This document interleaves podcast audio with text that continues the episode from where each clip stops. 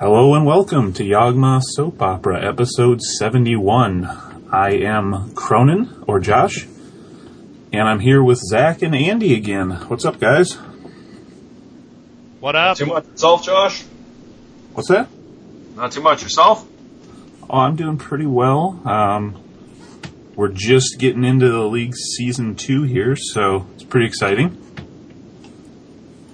Right on. Yeah, this is good stuff. How many people we got on this one? I think it ended up at 46. It's not So, too bad. Yeah, How a few many- more than last time. And Scott said that uh, because we've got a lot of people that weren't in the first season, so I think we're up to around 60 unique participants so far. Yeah, and I don't want to throw any of my previous co-hosts under the bus, but I noticed two of the people who were in season one, Withicus Pinguinicus and Andy, aka Eternal Hammer, are not in season two. Well, you, when you O2 drop, it can take a lot out of you. That is, guys, what's happening? You need to be in three and four. Anyway, So, I guess we should start it off with season two, round one pairings here. Looks Sounds like uh, looks like we start off with a couple of guys from season one. We got Ilskin on a Turbo Tez type build, playing against NCSU 31SB, and he's rocking Affinity, what we thought would be a major competitor this time. Yeah, boy, we couldn't have been more wrong on that one. I, I Yeah. know I thought there would be eight decks last podcast, and there's what, two of them? Yeah, I think only two. I mean, Which I win. I was closest.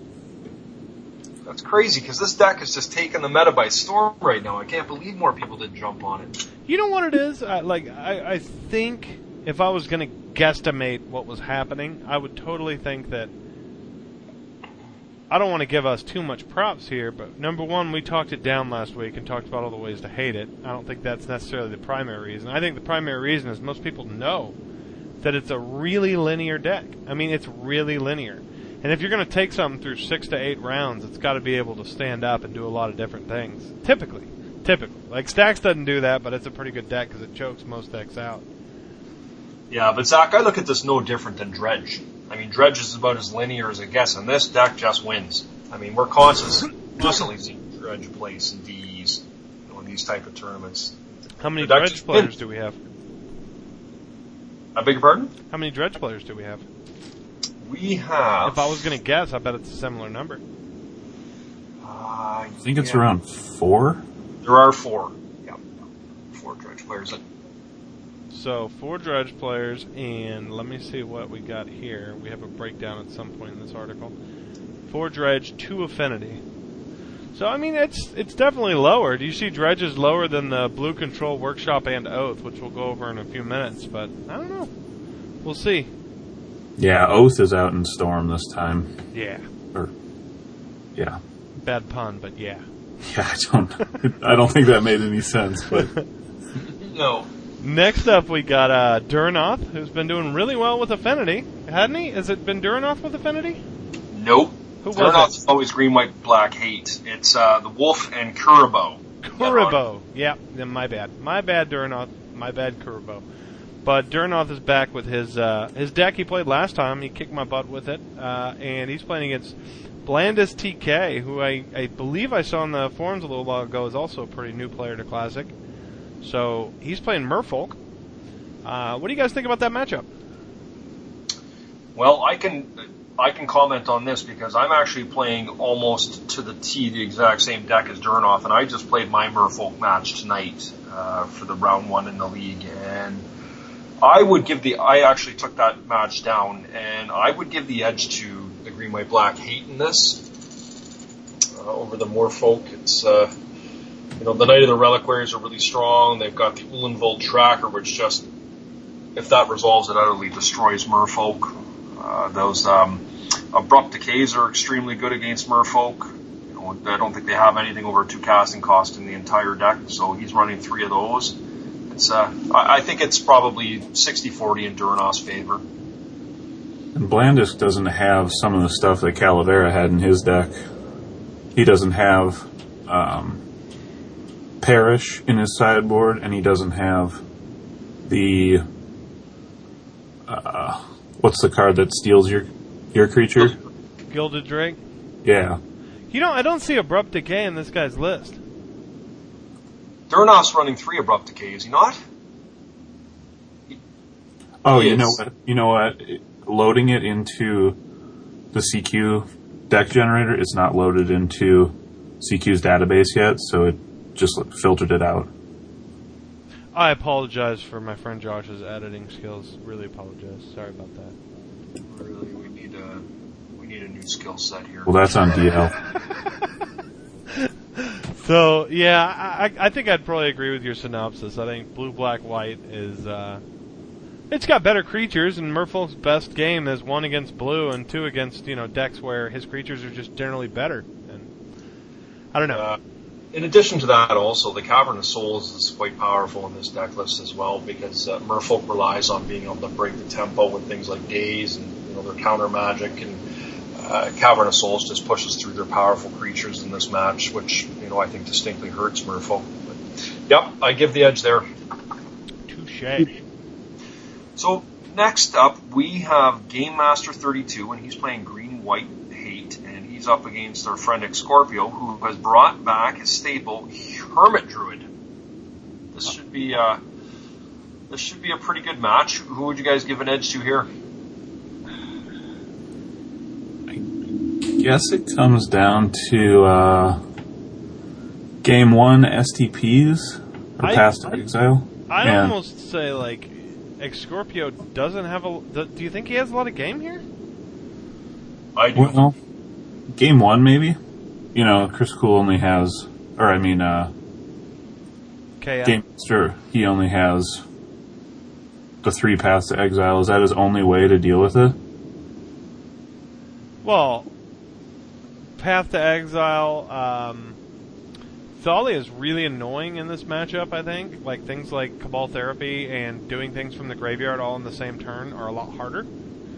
Um, Aven Mindcensor could be annoying. He relies on Worldly Tutor a lot. I guess he ha- he has to have a mana open to cast um, Dread Return if he's got a Thalia out there. Exactly. I mean, there's there's little things that are annoying. Path to Exiles, like you said, are very annoying. Get one Jitte active, and that's almost game. yeah.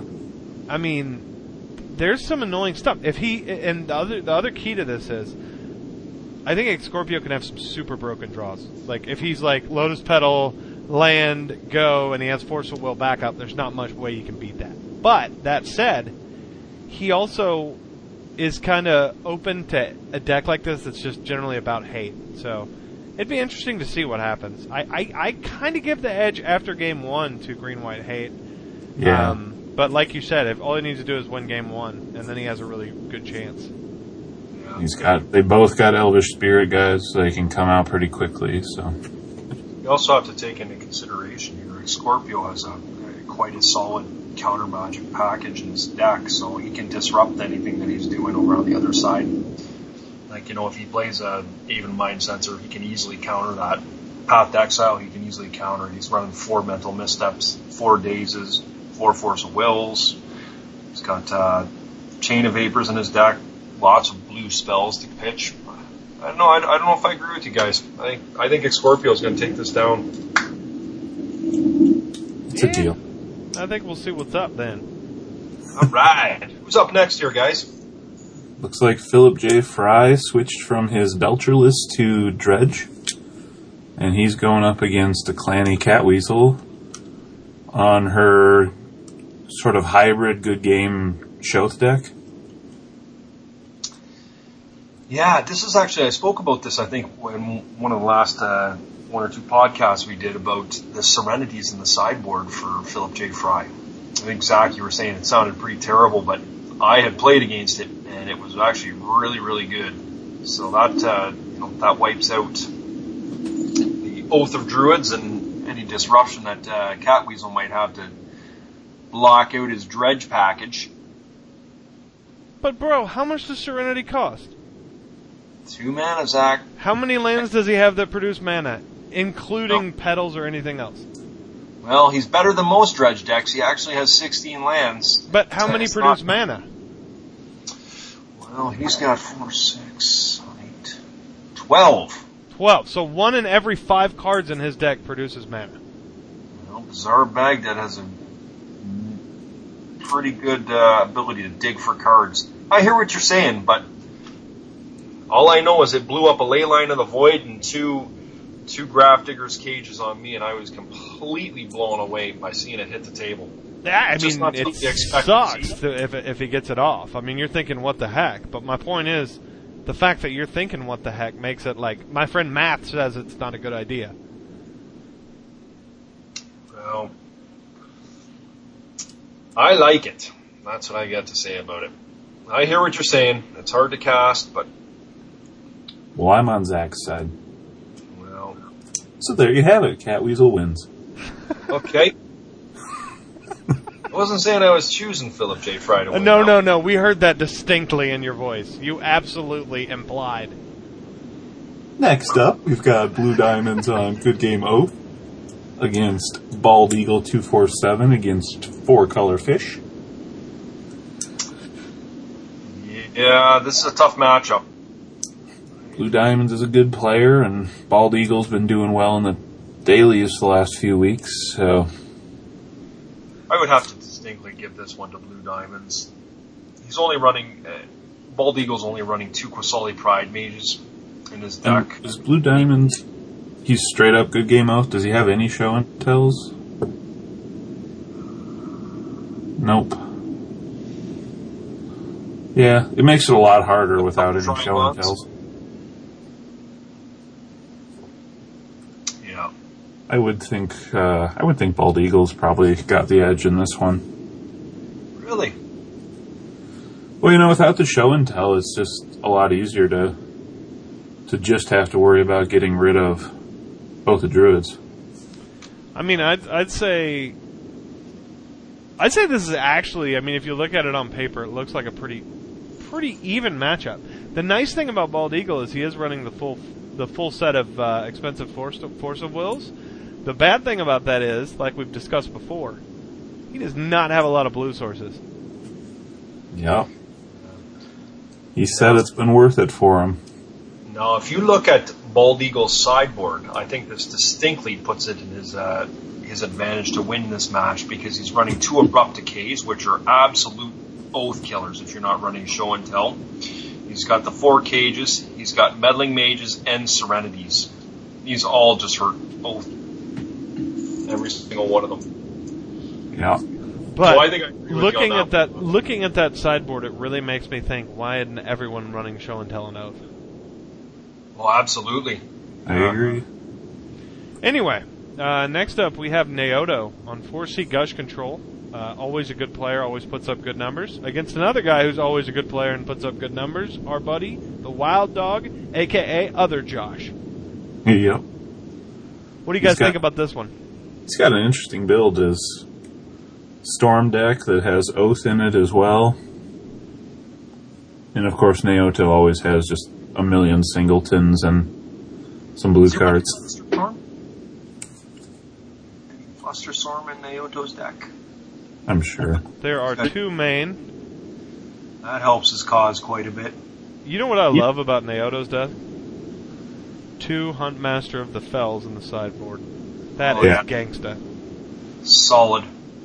Only guided to, to money with it in Classic. But I haven't seen a main deck, so it doesn't really count. That's like me throwing a Squire in my sideboard as the 15th card and money with it. I'd be the first one to money with Squire. Yeah. I'd give this one 50-50. This is a I tough- know this is- Naoto's actually used that card, which is nice. It's been good for him. Yeah, he, he only had one in last season. I swear, I could almost swear I remember him saying, oh, the only thing I'd take out is Huntmaster or something like that. But maybe not. Maybe it was the only thing he'd add in. No. What we got next, guys? So up next we got Planet Walls. He's on a blue-white Frost Titan control list, and uh, Cram 7 on a three color Delver build. All right. I think Planet Walls is joining these events just to mess with us at this point. Yeah, for sure. Uh, really, bro? I don't know. If I'm, I'm not going to doubt you because I saw what you did last time. But if you do something with Frost Titan w- without show and tell or anything like that, I will be totally impressed. What do you guys think about this? He's got four Oh. mana drains. That's a good start. I was going to suggest that people go over to MTGO Academy because Planet Walls actually has this match uploaded and it's ready for your viewing. And if you don't want to hear a spoiler alert, plug your ears, but Planet Walls took this one. Nice. He played against Cram 7.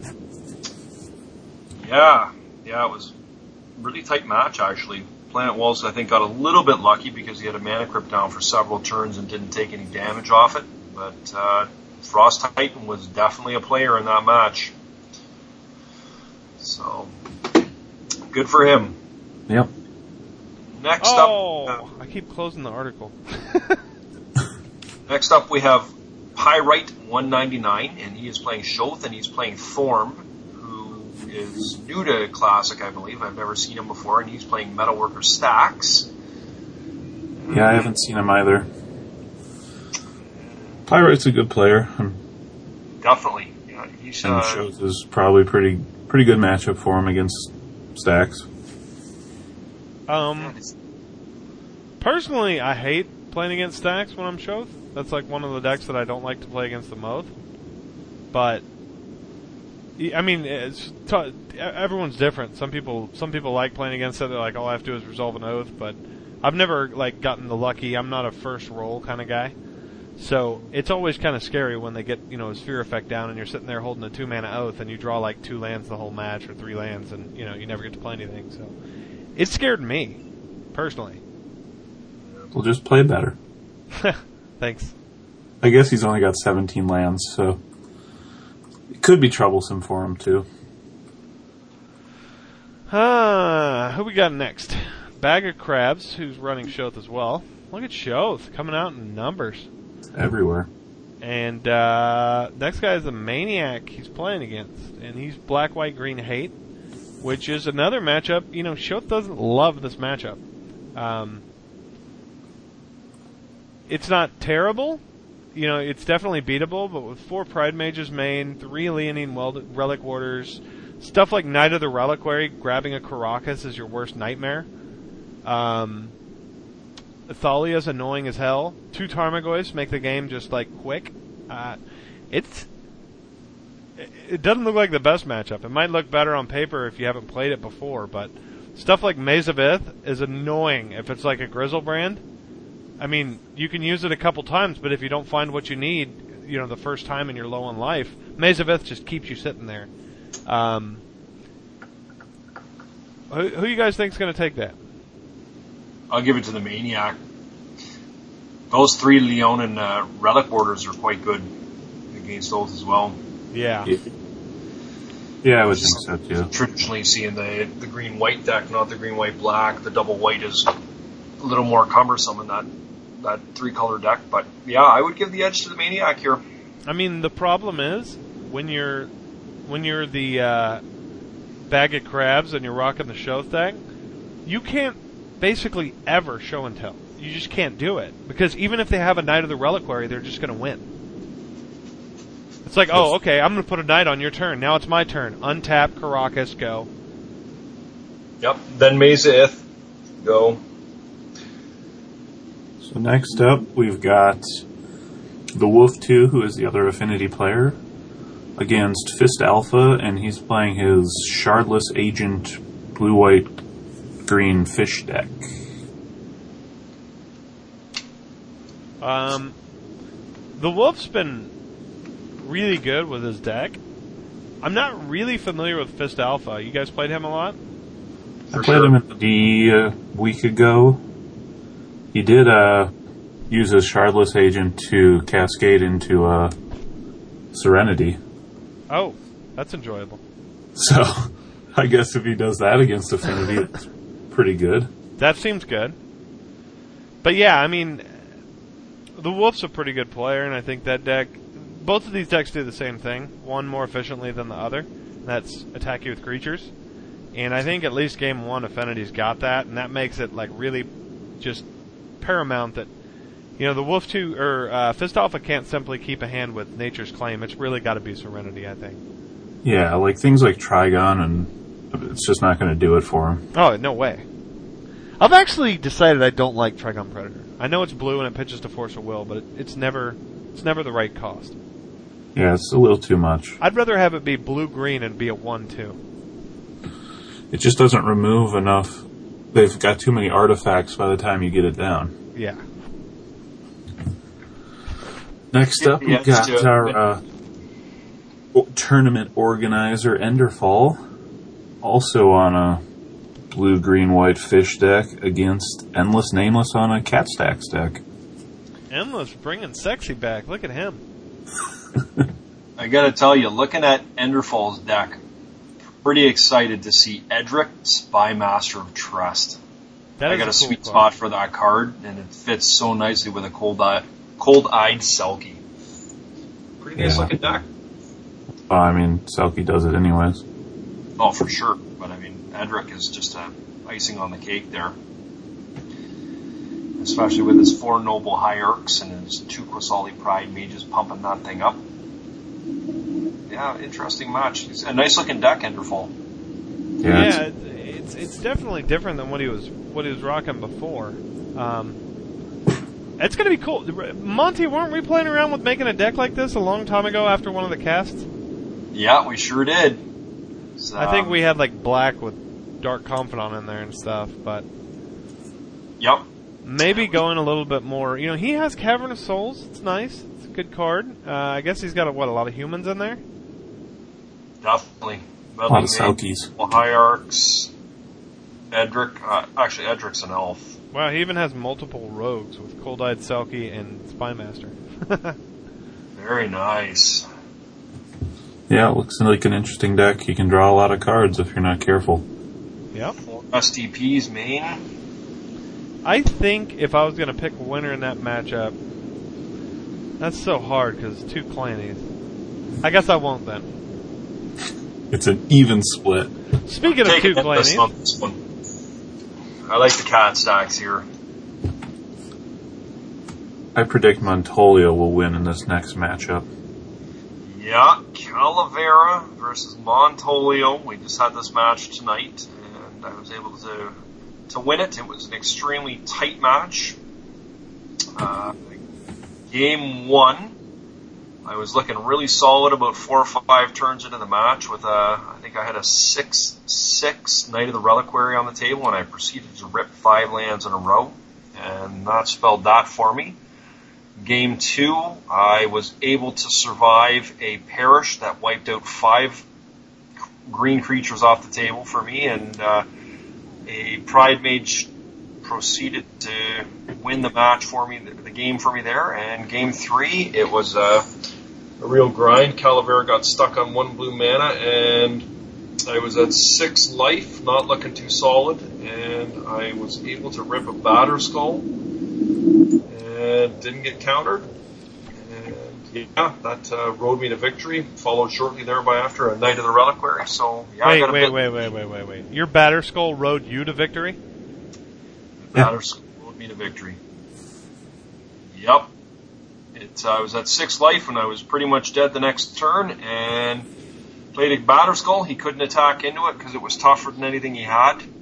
He only had one blue mana. He had three lords in hand apparently, and he couldn't cast them. And yeah, I was attacking in, gaining a little bit of life, and I followed that up the next turn with uh, I'm not sure. I think it was an eight eight or a nine nine Knight of the Reliquary, and that's pretty much all she wrote. Uh, he conceded there, and had he not, I was going to take his blue man away with a wasteland with the Knight of the Reliquary the next turn. So it was uh, got really lucky because he was hitting me with things like I know last podcast, Zach, we were talking about the relevance of submerge in classic right now, and he cited his submerges in against me, and they were quite solid on Temple. Like there were, uh, it, it actually I think won him game one.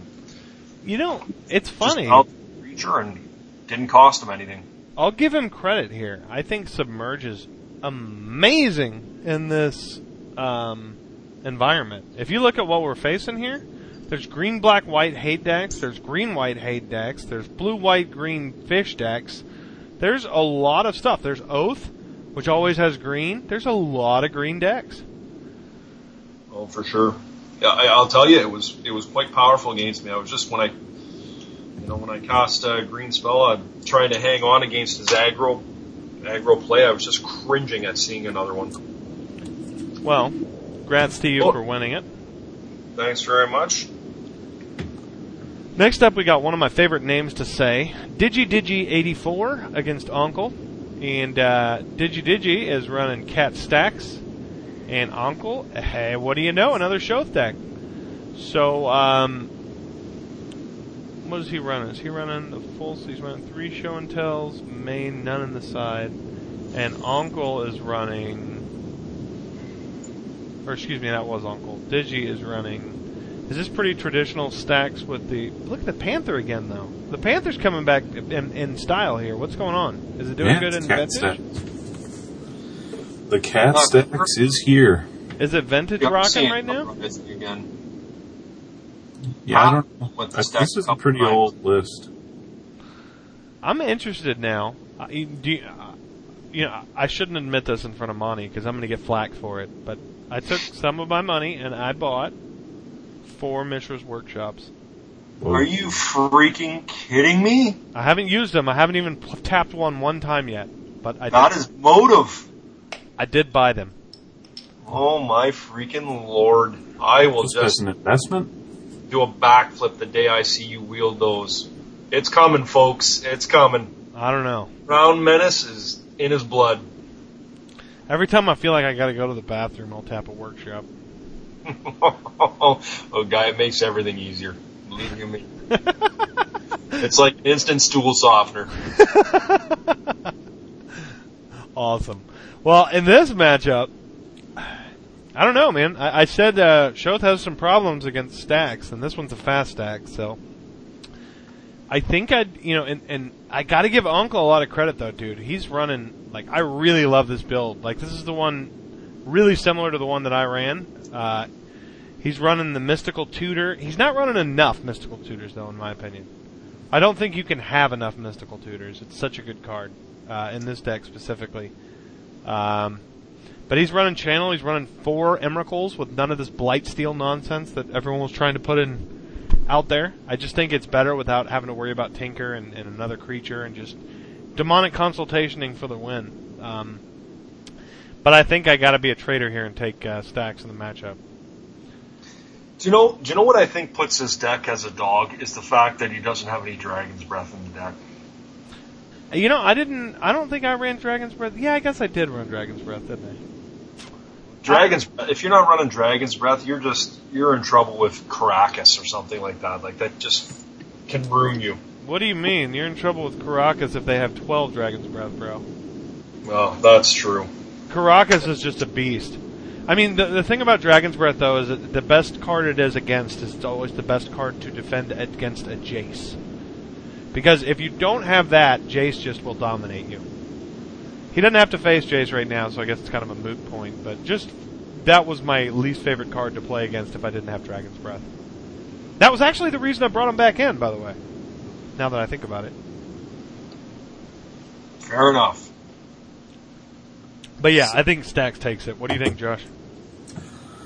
Uh, yeah, probably. You know, it all comes down to whether he gets one of the busted oath starts or not, Yeah. which I can always. I always look at these matches like 50-50. Like, take your pick. Die roll is so important in a match like this. You you know what's cool though, man? If you ever do have the the the dream draw in this deck, and it's actually not that hard to get. The only reason is all you have to do is have one piece typically. If you just get channel in your opening hand, chances are you're going to have like a, a lotus petal and an emrakul because you're both four ofs, and that just is like the most insane thing you can ever do. It's so unfair. Yeah, it's pretty good. I'll take it. Yeah. Up Next. next, we've up got uh, Foil Tarmogoyf owns you on a three color Jacerator type deck. And he's playing Cow Nose on a blue green black Delver list. I was, Oh, we have Shino Heretic in this deck. Very yeah, nice. only four creatures. Really looks hard for Foil Tarmogoyf to to close out games, but he's got a very cool list here with Two Terminus and Terminus? stuff. Two EEs. Uh, he's running four Jaces. You gotta love that. That I give big props for. Jace is just awesome. I wish I was like Monty and could afford a foil once, but I'm not. Yeah, he's got to run four Jaces because that's his really his Only win condition.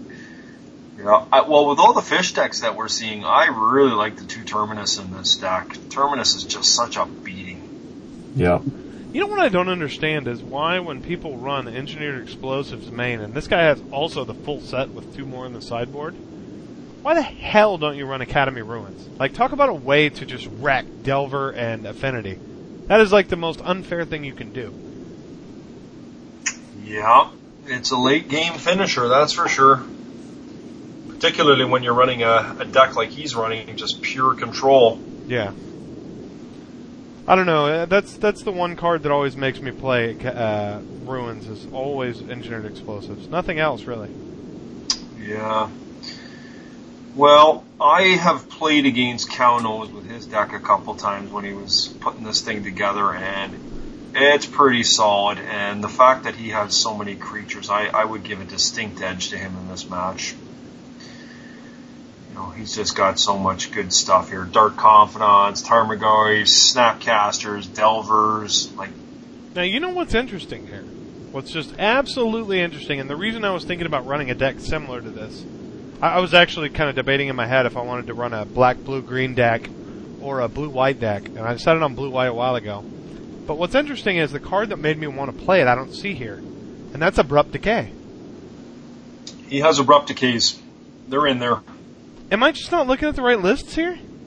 No, they're not. It Josh, won't it's load for not you. able to upload here. Oh, boo. Yeah, These that's are what up- I was gonna say. I mean, I, I love Abrupt Decay. If he's got those in there, that'll be that'll be definitely cool. Well, you can add up all the other spells and see if it actually comes out to 20, and if it doesn't, you know something's missing from the list. You mean I was sixty? talking today. I think he's got three in there. Well, I can tell you right now, he's got. No, I don't think he has any. Really? Oh, oh yeah, he's got four maybe, because it's only showing us fifty-six cards. So That was the reason he was most excited about this deck, and the reason he ran it was because of the abrupt decays. And he was telling me he just thought they were awesome, and which They I are. completely concur with him.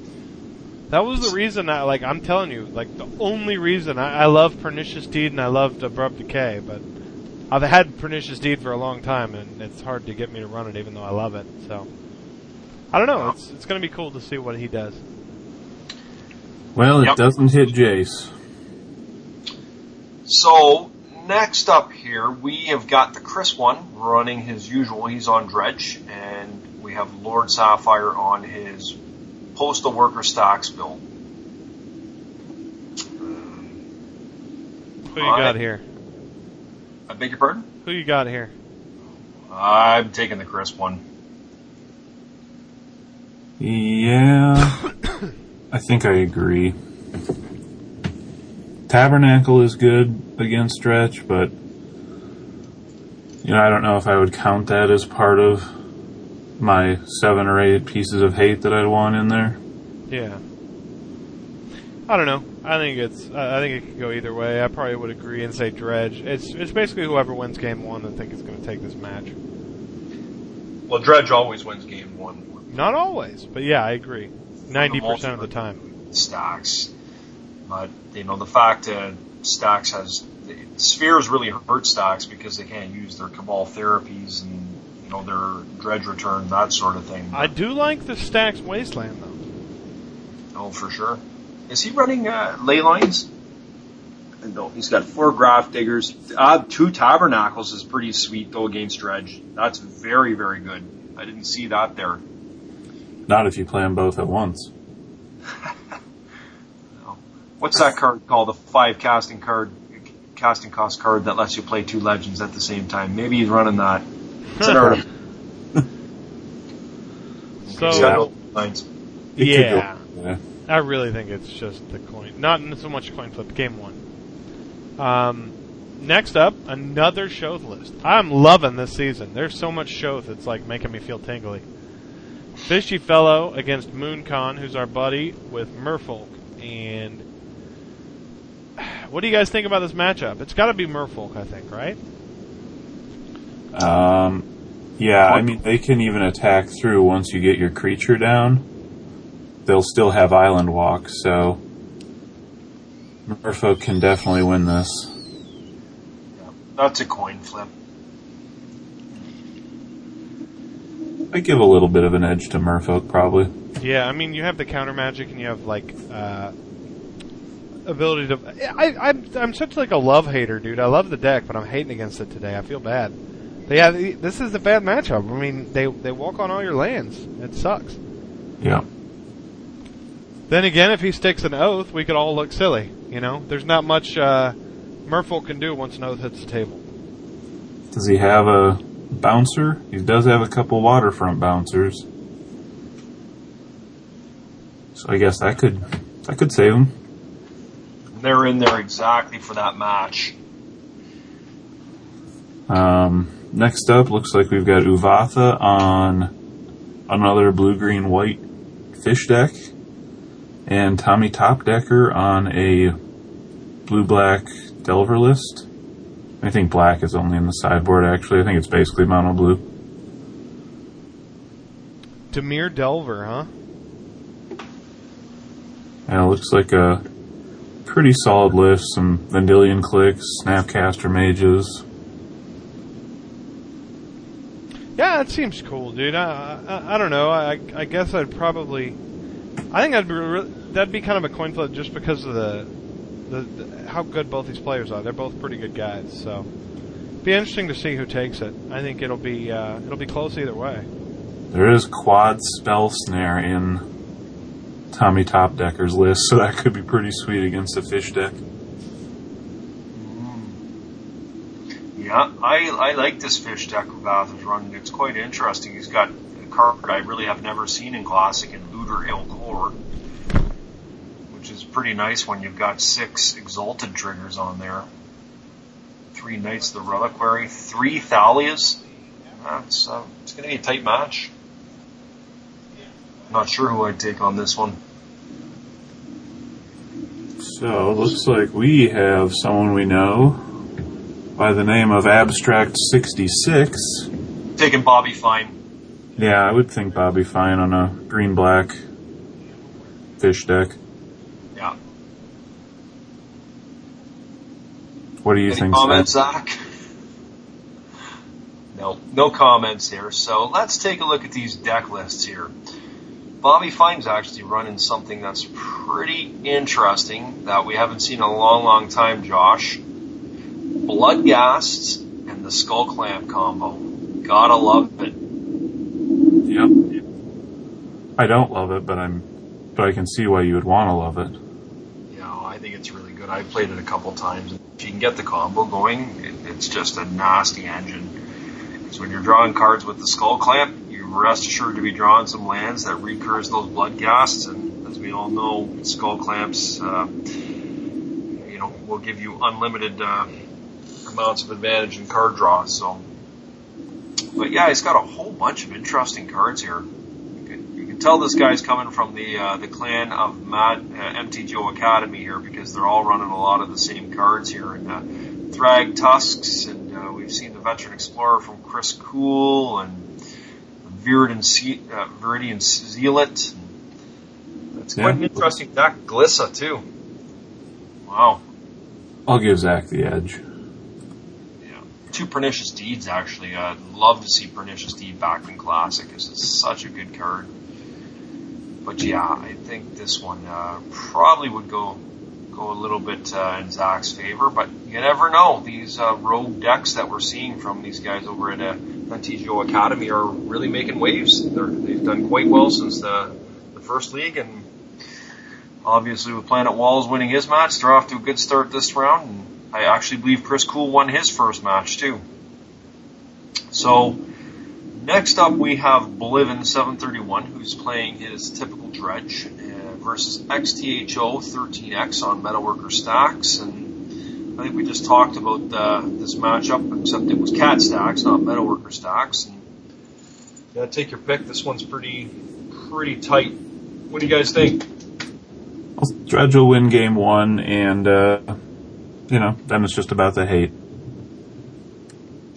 Yeah, I always look at these matches, guys, like uh it, it's a coin flip. I mean, whoever, I mean, Dredge is going to win that first game. The second game, you know, if as long as the Metalworker stacks has the hate, they're going to win it. And you know, I, I, that's why I like Leyline of the Void in these type of matches in my stacks deck. It's a huge gamble because you'll never cast it, but if you can get it down, yeah, in the game three, it's usually can get you there. Take your pick, 50-50. So we actually missed one here. Blue Red Standstill from Malpingo 2. And Black Backed Goods playing a three color Delver deck. And I guess Delver is maybe a problem for Standstill since it comes down before their Standstill comes down. Absolutely. Yeah, it looks like Backed is only playing seven creatures, and so that might not work in his favor. The ratio of having having one of those Delvers is not that great, but um, yeah, he's got the full Wasteland package Backed is running, so he can certainly get rid of Mishra's factories. Be an interesting match. Yeah, it's going to really depend a lot on if he can get an early Delver down so that he's got pressure before Standstill can start taking over the game. Yeah. No. Well, I once again big 50-50 split on this one. I'm just not sure. I I, I don't know Mapingo too well, but I, I certainly know that Backgoods is an excellent uh, player, and um, I'd, I'd probably give a slight edge if I was uh, forced to be a betting man on that one to Backgoods. Next up, we've got Chris Cool, and looks like he's playing Planet Wall's birthing pod list, shop list, and uh, he drew Alberto Adolf on stacks this time instead of Delver. Yeah, I Yeah, we said Chris Cool won this one. He did. Yeah, I think he won it two to one over Alberto. It was a pretty tight match. I, I didn't actually see it, but got a, a little bit of a synopsis on ClassicOrder.com, and uh, yeah, Chris was uh, able to avenge his loss in the finals. uh, To uh, this was a rematch of the finals uh, in round one here from the CQ League last uh, uh, last season. So good for Chris, and uh, yeah. And next up, we have the sadistic black doll playing a good game of Oath versus Doza Thog with his four covered. Did I say that right? Doza. Thog. I just like hearing you pronounce words. Yeah, well, you know, I, I can read sometimes. and uh, yeah, I think the sadistic black doll plays a uh, the hybrid version of Oath. She's got the show and tells as well as the dragon dragon's breasts in there. Yeah, she's got two dragon's breasts. And she's got the three creature package with the Blightsteel Colossus, Emrakul, and Griselbrand. Uh, how many? Yeah, but she doesn't actually have show and tell. Okay. All right. So maybe she's just running the typical good game var- variant Yeah. which is still a pretty good deck.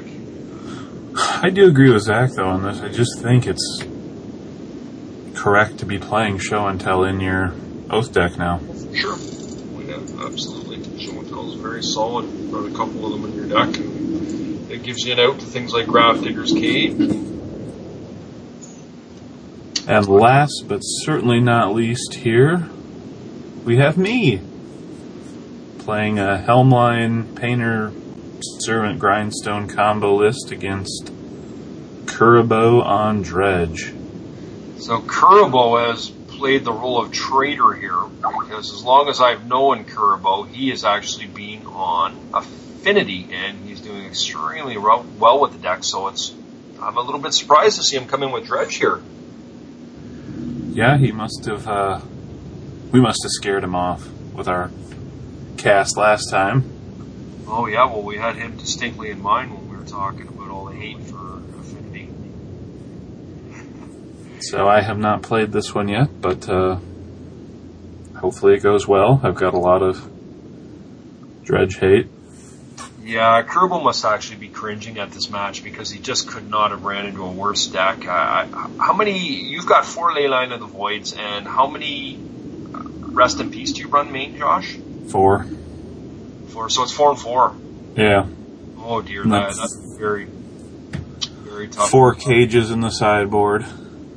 Yeah, so Dredge is going to be in quite a bit of trouble. It's not too often that they run into a deck that's actually main decking eight major pieces of hate like that. And correct me if I'm wrong, Josh. He's only running four Nature's Claim main deck for Yeah. eight to get rid of your Leylines and your rest in pieces.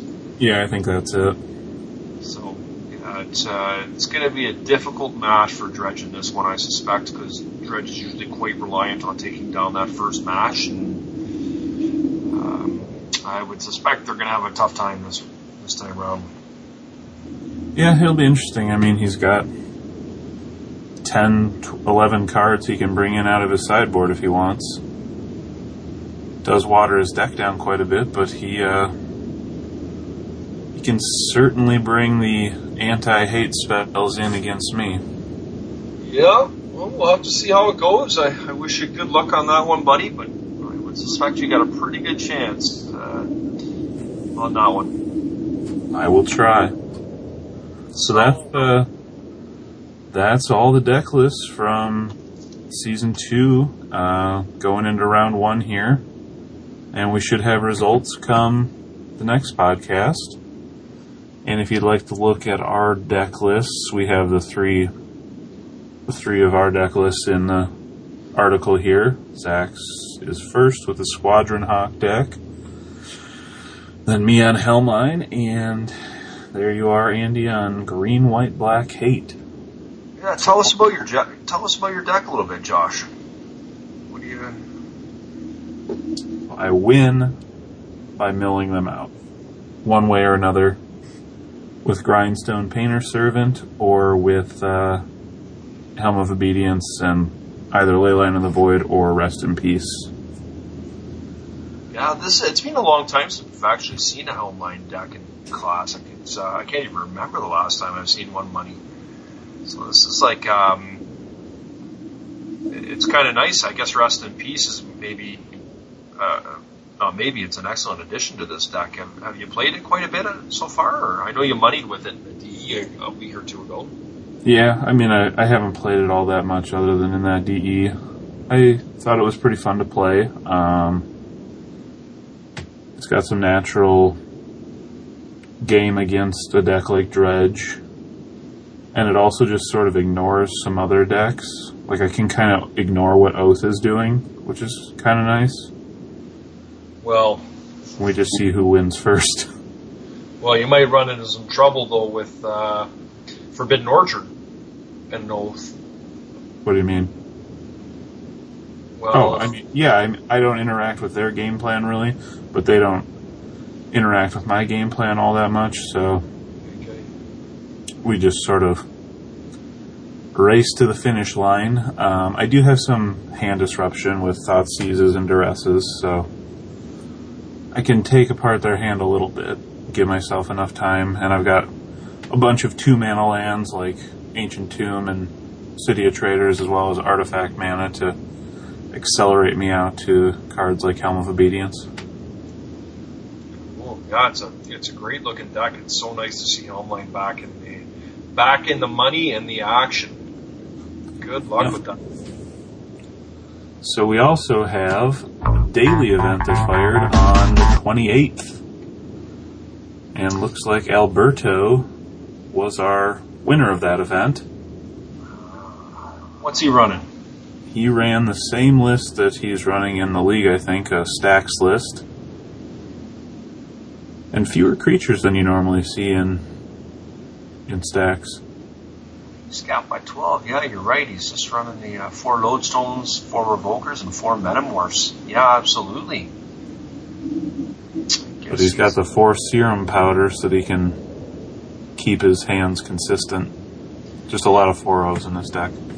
Yeah, usually my experience with stacks is usually you see the serum powders more in the uh, the espresso type builds with your with the smokestack, but uh, I can't say I've actually seen one in a metalworker type build. Or actually, he's not running metalworker, but outside of the the espresso type builds. So it's uh, interesting to see it.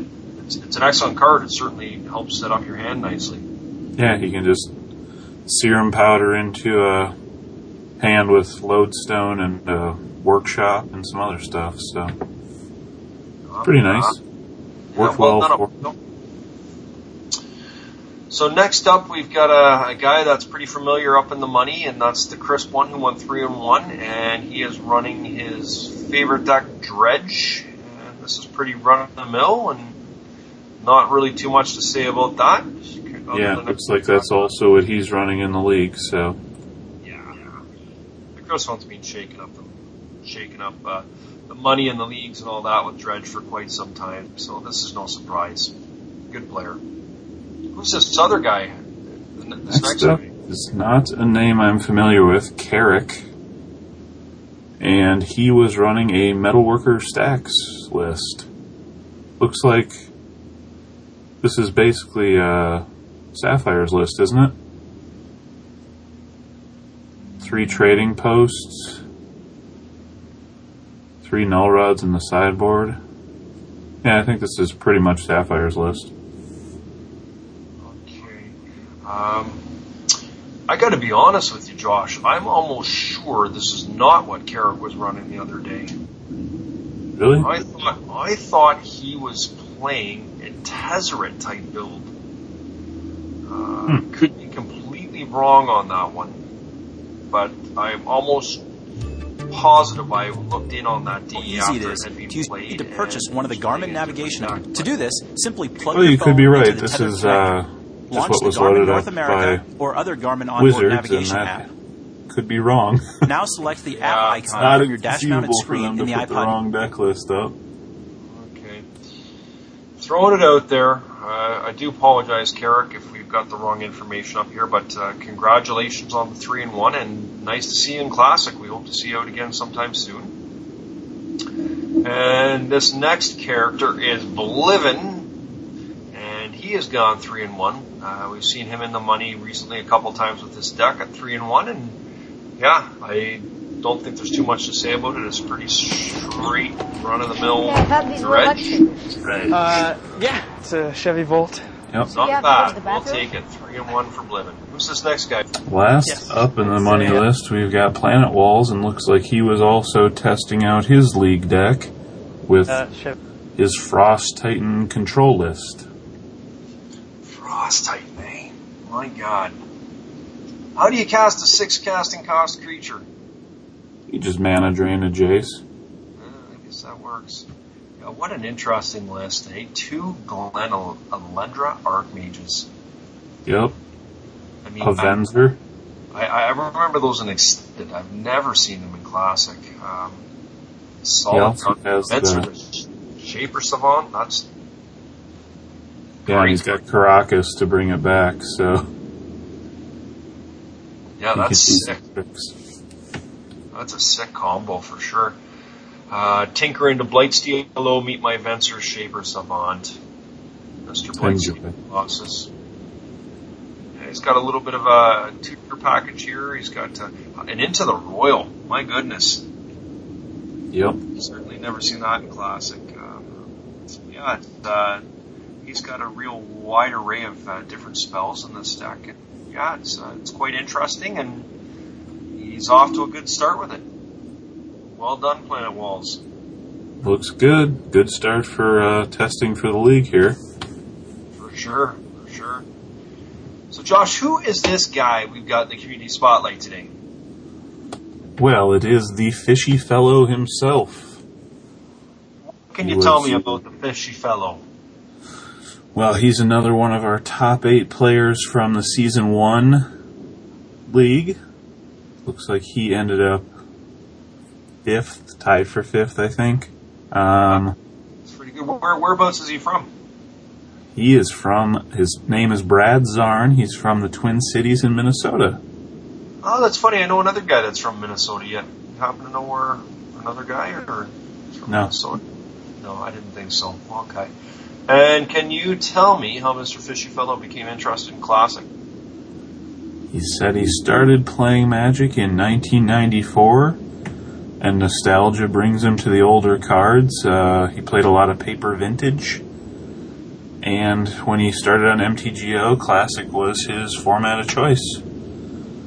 He is uh, pleased with our community and ready for Vintage to come online. Aren't we all? I think so.